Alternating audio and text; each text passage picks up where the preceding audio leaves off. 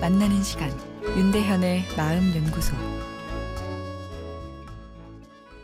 안녕하세요. 화요일 윤대현의 마음 연구소입니다.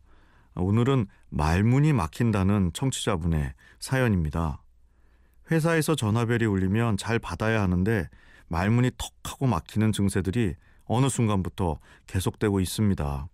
그냥 말할 때는 아무 문제도 없습니다. 6개월 정도 된 것 같은데 전화만 받으면 감사합니다 등의 말을 하려 해도 말이 나오지 않아 머뭇거리게 됩니다. 언어장애 치료시설에도 가봤는데 가서는 또 말을 잘하니 또 발음도 좋고 문제없다며 오지 않아도 될 거라 하네요. 저는 정말 심각한데 정신과나 신경계 쪽으로 가봐야 하는 것인지 도움 말씀 부탁합니다. 오늘 사연처럼 언어 발달은 정상적으로 이루어져 말하는 데 지장이 없는데 특정한 사회적 상황에서만 말을 못하는 것을 선택적 함구증이라 합니다.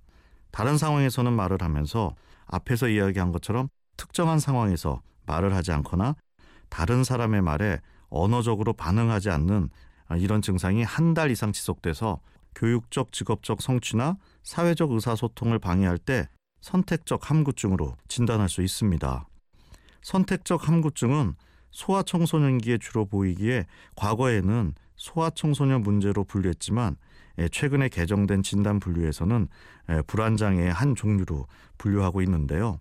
어, 왜냐하면 이 어른이 돼서 시작되는 경우도 있고 또 다른 불안장애와 함께 예, 나타날 때가 많기 때문입니다. 어, 대표적으로 이제 사회 불안 장애가 함께 있는 경우가 흔합니다. 극도의 수줍음, 어, 사회적으로 당황스러운 상황에 대한 두려움, 불안과 완벽에 대한 집착 등 불안 관련 특성이 함께 나타나는 것이지요. 6개월 어, 정도 지속되고 있다면 혼자 해결하기에는 버거우시리라 생각됩니다. 정신의학 전문가를 찾아 도움을 받으실 것을 권해드립니다.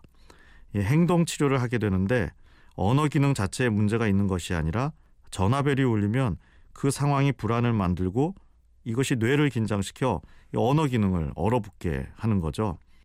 그래서 이 전화벨과 불안 그리고 이 언어 기능의 안 좋은 연결고리를 끊는 것이 중요합니다.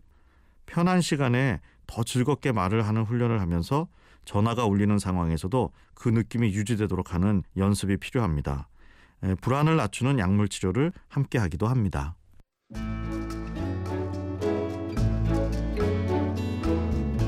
윤대현의 마음연구소 지금까지 정신건강의학과 전문의 윤대현 교수였습니다.